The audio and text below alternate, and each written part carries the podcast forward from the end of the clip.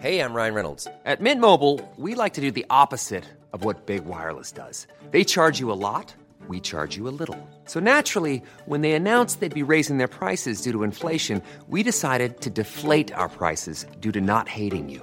That's right. We're cutting the price of Mint Unlimited from $30 a month to just $15 a month. Give it a try at mintmobile.com slash switch. $45 upfront for three months plus taxes and fees. Promo rate for new customers for limited time. Unlimited more than 40 gigabytes per month. Slows. Full terms at mintmobile.com. Planning for your next trip? Elevate your travel style with Quince. Quince has all the jet setting essentials you'll want for your next getaway, like European linen, premium luggage options, buttery soft Italian leather bags, and so much more. And is all priced at 50 to 80% less than similar brands. Plus, Quince only works with factories that use safe and ethical manufacturing practices. Pack your bags with high-quality essentials you'll be wearing for vacations to come with Quince. Go to quince.com/pack for free shipping and 365-day returns.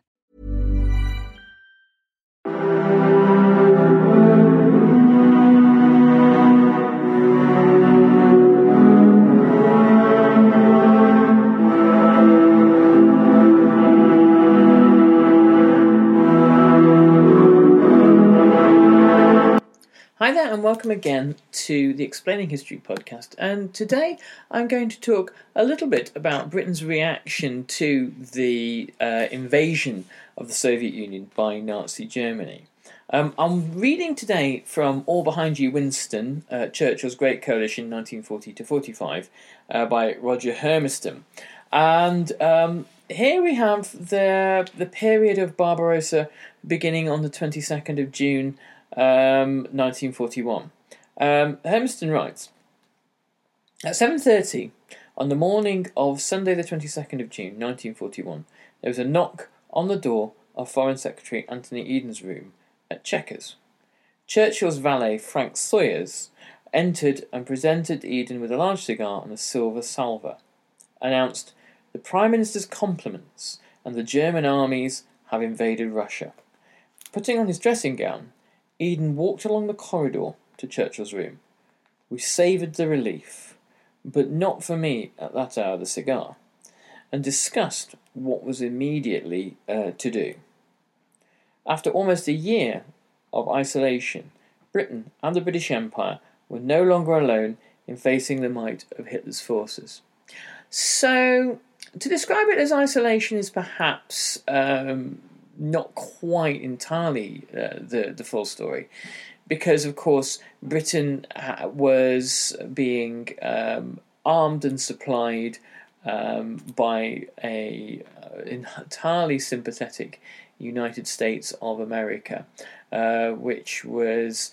Uh, close to uh, an undeclared shooting war in the Atlantic with Nazi Germany uh, itself uh, between American destroyers and um, German uh, U boats. Uh, and also, the British Empire itself was such a, a huge resource of uh, manpower and resources uh, that it was more than um, able to absorb much of the challenges that Nazi Germany threw at it. However, what the um, what the British uh, and what Churchill particularly was under no illusion about was the enormity of what Hitler had decided to undertake in an invasion of the Soviet Union. And the belief uh, in Churchill's mind was not necessarily that the war had been won uh, outright, but that Hitler had made the most enormous strategic blunder and had presented himself um, with a war that was virtually unwinnable. And it must have been in Churchill's thinking uh, as well that potentially the two sides, the Soviet Union and Nazi Germany, would destroy one another.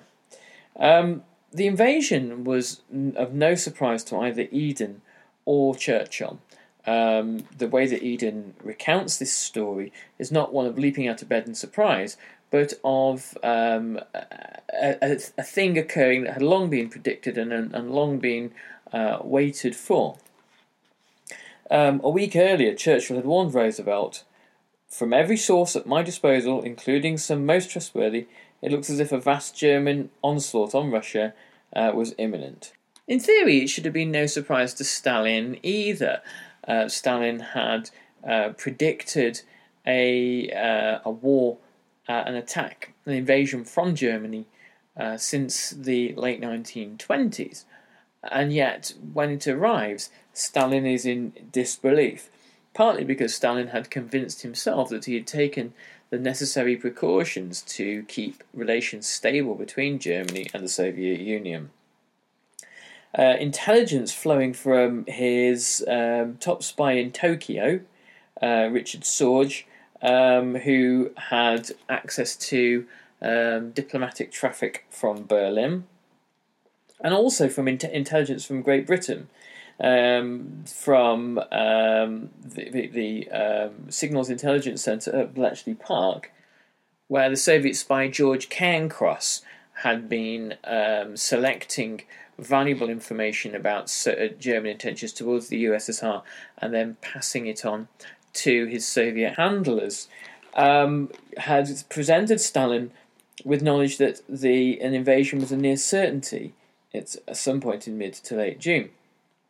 However, Stalin had been uh, very reluctant to face such facts, and indeed, Stalin has a complete nervous breakdown uh, once the uh, inevitability of German invasion um, is, is realised to him, uh, once the invasion has actually uh, begun.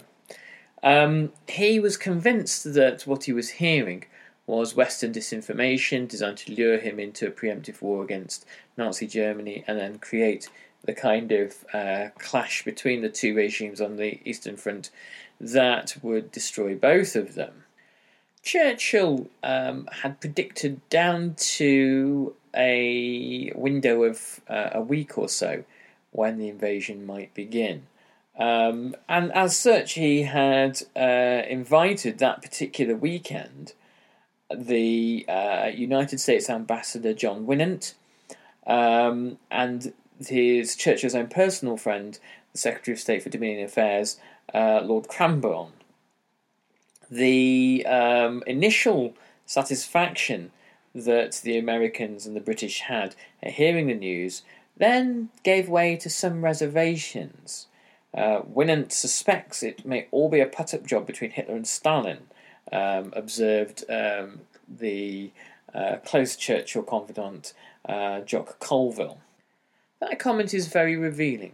It shows the degree of mistrust between uh, the British and Americans on one side and the Soviets on the other. The Soviets, who had in the, for the previous two years been part of a, a non-aggression uh, and cooperation agreement with Nazi Germany, and it was reasonably well known that the Soviets had extended to Nazi Germany all sorts of uh, assistance uh, in uh, terms of uh, intelligence, uh, submarine bases, and uh, a flow of cheap resources from Nazi Ger- from the Soviet Union to Nazi Germany. At Cherkley Court on the same day, the home of Lord Beaverbrook, um, the uh, Churchill's Minister of uh, Aircraft Production uh, and the uh, owner of the, the Daily Express. Um, Michael Foot, who was one of the, um, the later, obviously, leader of the Labour Party and uh, uh, one of Britain's kind of foremost democratic socialists, um, Michael Foot, um, who was a journalist for the Express, um, wrote and had written previously the polemic uh, Guilty Men, um, which had criticised Chamberlain and an entire generation of, of appeasers. He uh, supposedly ran downstairs and uh, found a copy of in the um, gramophone cupboard of the Internationale um, and began to play it on the gramophone, waking up the entire household, including uh, Beaverbrook's butlers and uh, his staff.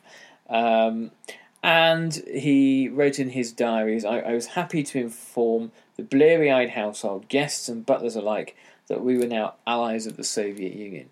It was uh, obviously, at this point, no formal agreement has been reached between Britain and the Soviet Union, but it was uh, an almost uh, gi- uh, fait accompli. It was almost a given that this would occur. Eden um, re- got up immediately uh, from Chequers to go to London to meet Ivan Maisky, who was the Soviet ambassador to London. Uh, is a fascinating character, and the, the Maisky diaries are, are well worth a read.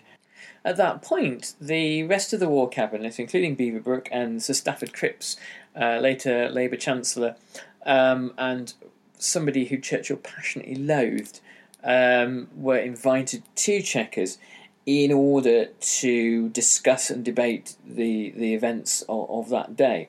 Cripps had a slightly darker um, view of things than perhaps Churchill did. Cripps had argued previously that the Russians would not be able to hold out against Germany for more than a few weeks, um, and the the nightmare scenario uh, for the British would be that Germany actually succeeded in the Soviet Union. If Germany managed to win in the Soviet Union, then the Germans would have access to virtually limitless resources in which to wage a renewed war uh, in the West. So, the interesting thing for this discussion, I guess, is that um, that Saturday, Churchill also concurred that Russia would more, more than certainly be defeated by the Germans. However, it was the elation of finding an ally. Um, it was the elation of not being alone any longer that seemed to really matter to Churchill. This was an emotional moment. If you leave aside for the moment that this new potential ally was um, a regime that was feared and hated by Churchill, that Churchill himself, uh, during the Russian Civil War, had attempted to overthrow, uh, and the fact that it could potentially wind up presenting Germany with a conquest that would give Germany uh, global ambitions and, and uh, global power. Um, those things aside, Churchill still believed that there was uh, opportunity in this moment, um, and that perhaps there was something here that would also make it more likely that the Americans would then join the war. Churchill um, drafted a speech for um, broadcast for that night um, that would offer unequivocal support for the Soviet Union, and even the and it would have greater strength coming from Churchill himself. Hermiston writes, such was the care and attention given to the drafting uh, that it was finished only 20 minutes before Churchill was due to go on air. When it was delivered, he made it clear that he would unsay no word of criticism that he had levelled against the Soviet regime over the past quarter of a century. But he then went on to lend his support with some of the most vivid, folksy imagery he had used in any of his wartime speeches. I see Russian soldiers standing on the threshold of their native land, guarding the fields which their fathers had tilled from time immemorial. I see them guarding their homes where their mothers and wives pray. Ah, yes, for there are times when all pray, for the safety of their loved ones, for the return of the breadwinner, of the champion of their or their protector. I see ten thousand villages of Russia where the means of existence was wrung so hardly from the soil, but where there are still primordial human joys, where maidens laugh and children play. Advancing upon this bucolic bliss was the Nazi war machine, with its clanking, heel clicking, dandified Prussian officers, its crafty expert agents, fresh from the cowing and tying of a dozen countries. Churchill's conclusion was that any man or state who fights on uh, against Nazism will have our aid. It follows, therefore, that we shall give whatever help we can to Russia and the Russian. Hey, it's Paige DeSorbo from Giggly Squad. High quality fashion without the price tag. Say hello to Quince. I'm snagging high-end essentials like cozy cashmere sweaters, sleek leather jackets, fine jewelry, and so much more. With Quince being 50 to 80% less than similar brands.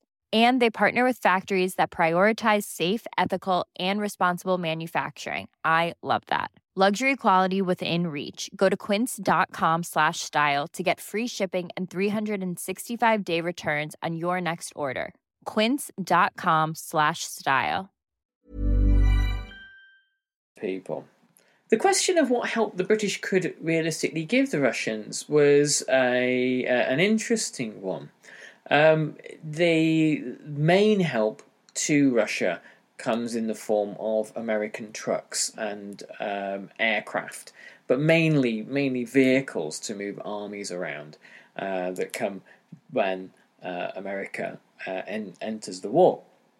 The the British send um, some aircraft. They send Hurricanes to Murmansk, um, and the Arctic convoys that resupply the uh, the northern uh, Cape uh, and the, the Arctic of Russia um, have to have to go around the top of Norway uh, to reach the Arctic ports. Um, those sail from Britain, but often they are full of uh, American raw materials. Um, so there is um, some question over how useful British aid was uh, and how extensive British aid was to the Soviet Union, but also um, the thing that the Soviets want almost immediately that there's an agreement between uh, Britain and the Soviet Union is a second front in Europe. Uh, from early 1942 onwards, they're agitating for this and, and nothing else. Stalin looked upon Britain's air war over Germany and later America's air war over Germany and the uh, second front that emerges in Italy with uh, barely concealed disdain and disgust, thinking that only an Allied invasion of France was going to be anywhere near uh, what was required. Um, the ability that the Soviets had to sacrifice manpower to pour division after division into battles made um, Stalin look upon the West as being positively squeamish uh, uh, about casualties. The most vocal ally of the Soviet Union would turn out to be Lord Beaverbrook, um, as previously said, proprietor of the Daily Express and close friend of uh, of Churchill. Churchill himself, um, whilst he uh, presented um, a speech that offered any help possible to the Soviet Union, was still very, very wary uh, of Stalin and had a, a deep seated aversion to um, the Soviet regime. The uh, knowledge that Britain had gone to war to guarantee the defence of Poland and the independence of Poland, and that one of the Poland's uh, chief persecutors and aggressors uh, was the Soviet Union itself uh, was not lost on Churchill or the War Cabinet. Um, men like Eden and Lord Cranborne um, were uh, very cagey about what was said about the Soviet Union and that um, the words of support should only be uh, placed within a kind of a military context. Um, the idea that the Soviet Union was any better than Nazi Germany politically uh, was was objectionable um, and there would be widespread dissent, widespread dislike of any policy of uh, official sympathy towards the Soviet Union. Well, all the evidence suggests that actually attitudes towards Nazi Germany and Great Britain during the 1930s, at least, were far, far more um, uh, hardline, far more uh, anti-Nazi than they were uh, anti-Soviet. Uh, not to suggest that there was widespread support for the Soviet Union, but there was uh, significantly less condemnation of the Soviet Union uh, and significantly more willingness to see the Soviet Union, however misguided this view is, uh, as a, a, progressive force in, in history. And one only needs to look at the, the kind of the, the flow of British intellectuals to uh, the Soviet Union uh, during the five year plans to observe all of uh, the the changes happening there, uh, to get a flavour of, of, the kind of the intellectual climate of the time. So probably, probably there wouldn't have been fifty percent of the country uh, up in arms about um, friendly words towards the Soviet Union. Uh, Churchill is also was also concerned about the uh, stance of the Labour Party in the cabinet, um, and he believed that any speeches that they made uh, should continue to draw a line of demarcation between the tenets of the Labour Party and those of communism. Well, that again shows Churchill's lack of understanding of the internal politics of the Labour Party that had been condemnatory of the Communist Party of Great Britain since its inception. The Labour Party during the 1930s had rejected the hunger marches as they had been organised by uh, the National Unemployed Workers Movement, which uh, again was a creation of the Communist Party of Great Britain. So he needn't have worried that the Labour Party were in any way sympathetic towards communist thinking. Attlee uh, refer, uh, reminds Churchill not to worry, um, and uh, that he was uh, promising to e- emphasise the differences between Labour, um, Labour's moderate brand of socialism, and Soviet communism in a, in a BBC broadcast to go out uh, on the, the, Sunday evening, the, on the, the 23rd.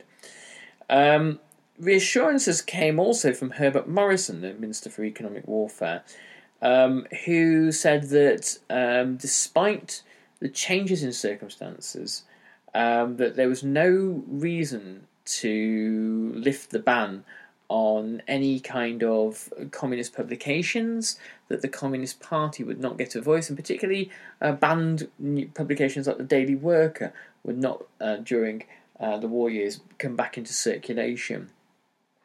However, there would be gradually over time, and some of this comes from the Ministry of Information, a um, a change in the view that many British uh, that many British uh, media outlets had towards the Soviet Union from a, um, brutal regime of labour camps to one of a kind of a stoic people um, who were resisting with courage and valour the predations of Nazi Germany.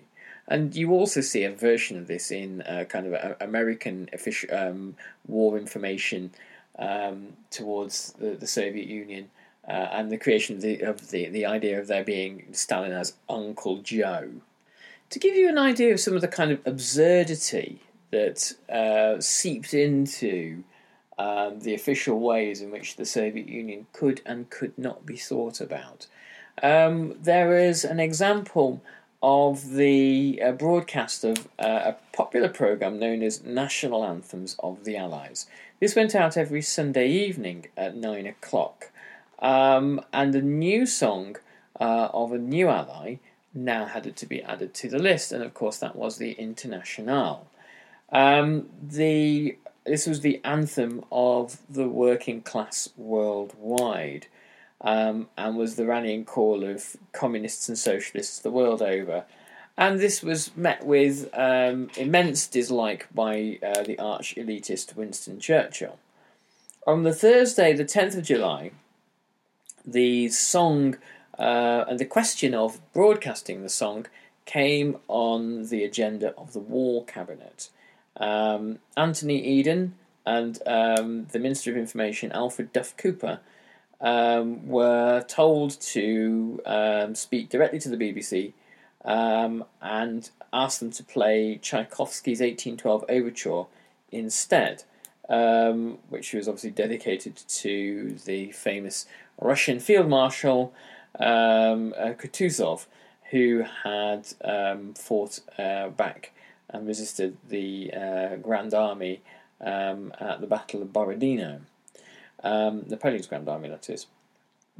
So it was designed to be uh, used instead of the Internationale. It had an entirely different political meaning, an entirely different uh, political, uh, ideological, and historical context. Uh, the BBC obliged with this, and three days later, the Soviet national anthem vanished from the airways. Um, the result was not kind of nodding approval from uh, the Daily Express, but a degree of scorn. Um, the Daily Express noted, um, and this is the Daily Express, the property of Lord Beaverbrook, um, who had, you know, become this uh, arch propagandist uh, and um, spokesman for all things Soviet. Um, refi- referred to the broadcast as poor, overlain with surging and fading normal to shortwave broadcasts. Cassandra in the Daily Mirror, uh, the columnist Cassandra in the Daily Mirror, under the heading Age of Cant, said that the Foreign Office's skirmishes over playing the International were one of the most amusing and ludicrous farces we have had for some time. Um, as the British public solidarity with the Russian people deepened during the life and death struggle that unfolded over the following months, so did the clamour for the Internationale to return, which it did six months later. There are certain things governments do periodically which, at a, a kind of a cabinet meeting level, seem like a good idea, and yet when they are rolled out as public policy, can appear petty, absurd, small minded, and, and ridiculous. And this was, uh, was one of them, a fairly trivial matter, but one which seemed to kind of almost insult the intelligence of the general public. Um, and this was perhaps why there was uh, such kind of widespread derision and condemnation of this action. Um, so, throughout the war, um, the British public, the British government, and Churchill himself would have to encounter their uh, very um, complicated and um, contradictory uh, and often bruising relationship with the Soviet Union, um, a regime that, uh, unlike the British, uh, started off from a, a moment of uh, true devastation and fought back from, from the brink. Um, a, a, regime that faces, actually experiences invasion and catastrophe uh, on a, an almost unprecedented scale. Um, and it is a regime that Churchill uh, never trusts and never likes, but is forced to both trust and tolerate. And Churchill himself has uh, several encounters uh, with Stalin, um, and the relationship between the two men uh, evolves uh, throughout the war until finally Stalin has entirely the upper hand. Uh, but more on that um, uh, as we as we get to it. Anyway, I hope you found this useful, and I'll catch you later on the next Explaining History podcast. All the best. Bye bye. Normally, being a little extra might be a bit much, but not when it comes to healthcare. That's why United Healthcare's Health Protector Guard fixed indemnity insurance plans, underwritten by Golden Rule Insurance Company, supplement your primary plan so you manage out of pocket costs. Learn more at uh1.com. Even when we're on a budget, we still deserve nice things. Quince is a place to scoop up stunning high end goods for 50 to 80% less than similar brands.